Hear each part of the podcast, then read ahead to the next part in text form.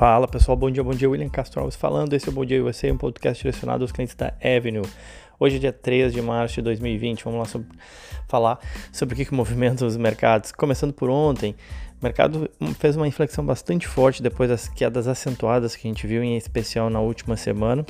Dow Jones com 5,09, maior alta desde 2009, S&P 4,6, Nasdaq 4,5, ou seja, uma alta muito forte uma alta diária muito forte, né? ou seja, em um único dia a inflexão foi bastante forte. A gente viu alguns ativos é, bastante conhecidos de todos, subindo aí é, na casa de 9%. Então isso obviamente chamou atenção e dá um tom positivo, enfim, pelo menos depois de passado aquele tudo aquilo que a gente viu é, nas últimas semanas, notícias negativas, enfim, acaba afastando um pouco, reduzindo os receios é, de que os impactos do corona vão ser mais pesados no mercado. A gente viu a, a Apple, por exemplo, subindo 9%, Microsoft é, mais 6%, a Amazon 3,7%, Johnson Johnson 4%, é, isso só para citar algumas, Visa quase 6%, enfim, só para citar algumas gigantes conhecidas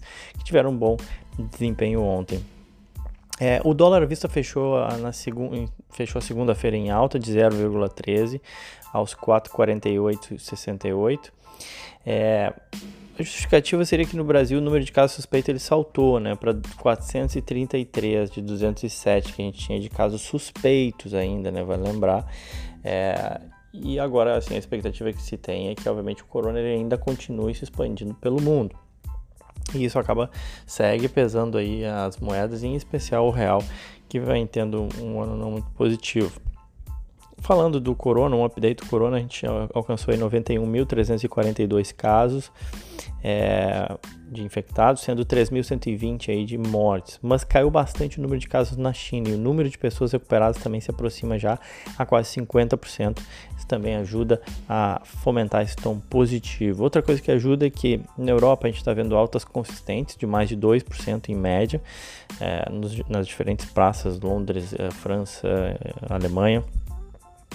É, por conta do comentário da Christine Lagarde, que é a presidente do Banco Central Europeu, de que, que foi em linha com aquilo que o Jeremy Powell, que é o presidente do Banco Central americano, falou, presidente do Banco Central japonês também falou, ou seja, as autoridades monetárias falando que vão dar suporte e liquidez para o mercado, caso seja necessário, para sustentar ou para evitar uma crise maior. É, com, na Ásia a gente viu a maioria das bolsas em alta, com exceção do Nikkei, Japão, queda de 1% é, o petróleo sobe 3% e os futuros americanos apontam uma alta aí de 1% pelo menos. Lembrando que hoje a gente tem a chamada super terça, onde 14 estados vão definir o candidato democrata da sua preferência para enfrentar o Trump pela corrida presidencial. É, a corrida dos democratas fica cada vez mais estreita entre o Joe Biden, é, o Bernie Sanders e o, o Mike Bloomberg correndo por fora. É, vamos ver como é que sai os resultados de, dessa, desses 14 estados aí que vão ajudar a definir é, quem vai ser o candidato. Se não me engano, é mais de 30% do total. É, vai, vai, chegar a mais de 30% do total de, de estados que vão ser computados somente hoje, ou seja, vão faltar ainda outros 70, mas já dá uma, uma indicação boa aí e vai afunilando a corrida dos democratas. Bom, que mais? Hoje, falando aí das, empresas, nossos destaques, a gente tem balanços de empresas do setor de varejo, a Target, código TGT, Ross Stores, código ROST, a gente tem a Coles, KSS, a, a Nordstrom, que é de cama, mesa e banho, e JWN. Todas elas divulgam seus números hoje, por isso eu achei interessante a gente falar um pouco sobre varejo, né? a, a temática do varejo. Uh, é diferente, obviamente, de, de, um tema como alimentos orgânicos, energia limpa, robótica, que parece ter um, fundamento por trás, né? Uma, a gente, por que investir em varejo, né? É, é para quem realmente acredita que o setor não vai acabar, né? Face a tamanha transformação que a gente tem visto, pelo qual ele tem passado. A gente vê que o, o e-commerce tem realmente mudado completamente a forma que o varejo se relaciona com seus consumidores e isso afeta as suas lojas, enfim, os seus planos de crescimento e por aí vai. Mas para quem acredita que o setor não vai acabar do jeito que ele ainda existe hoje, tá? É, talvez seja interessante investir porque muitas dessas empresas sofreram bastante. É obviamente difícil supor quais vão ser as vencedoras nesse novo modelo, digamos assim, de varejo. Será que só a Amazon vai dominar o comércio? Parece meio exagerado isso, né? É, ou será que a Target, ou Walmart, ou até a Macy's, que vem tentando aí né, recuperar suas vendas, ou ainda outras empresas, será que elas não vão sobreviver e ganhar espaço? Enfim, dia 14 de fevereiro, eu comentei sobre alternativas de investimento mais focadas no comércio online. Quem tiver interesse, dá uma escuta de novo lá o podcast dia 14 de fevereiro. Você tem inclusive dois ETFs, o eBuy, que é o IBUY, que é focado em, em comércio online, e o EMQQ, que é focado também em internet e e-commerce, mas para mercados emergentes. Mas além do online, esse setor não fica restrito esse universo online, né? Para quem quer ter uma carteira bem diversificada com os diferentes segmentos de varejo, vou citar aqui duas alternativas, tá? Uma delas é o iShares US Consumer Services ETF. O código dele é o IYC. Ele oferece uma carteira bem balanceada, eu diria assim é, e aí falando dos ativos fica mais compreensível, ou seja, não é só loja de varejo, de moda, ou enfim, a carteira conta com nomes como tem o Amazon, tem Netflix, tem o Booking, ou seja, super online, mas tem nomes mais standard, mais padrão, digamos assim, mais conhecidos, menos voláteis inclusive, né, tendem a oscilar menos, como Walmart, McDonald's, Costco, Disney, e também tem algumas varejistas que têm se mostrado bem hábeis aí para sobreviver nesse mundo de varejo atual, como é o caso da Target, da Ross Stores, da TJ Maxx. Enfim, essas são algumas ações que compõem esse, esse fundo, o IYC, que são, e são ações essencialmente americanas. Uma outra alternativa é o iShares Global Consumer Discretionary ETF, código RXI. A diferença é que ele oferece uma exposição mais global né? Uh, onde os Estados Unidos ele responde por 55% da carteira. Então, seja, fora dos Estados Unidos tem outros 45% alocado em ações japonesas, francesas, inglesas, enfim, que são relevantes na carteira. Tem ações como, por exemplo, da, da Honda, Toyota, eh, a, a Sony, a Adidas, a, a, dona da Louis Vuitton na França, a Renault, Sodexo, BMW, entre várias outras. Tudo isso faz parte dessa carteira do RXI. A performance de ambos esses ETFs, desses fundos, não tem sido das melhores, assim como não tem sido fácil a vida das empresas do setor. Então, por isso que eu falei que quem aposta realmente que o varejo, do jeito que ele existe hoje, não vai morrer e pode até ter uma retomada daqui para frente. Seguindo, vamos lá. É, falar de uma empresa diferente, talvez não conhecida de, de muitos, mas pessoal que trabalha ou que se envolve de alguma forma com o, o, ramo aí da odontologia e teve gente que me perguntou, né, eu achei interessante comentar aqui, fala sobre a Smile Direct Club. O código dela é SDC, Smile Direct Club. A Smile Direct Club, ela opera uma plataforma que eles chamam de teledent teledentistry. Ele complica às vezes para falar é nada mais é do que um, um aplicativo que fornece um tratamento para alinhar e clarear os dentes, né? Alinhar seria um aparelho mesmo, aparelho ortodôntico.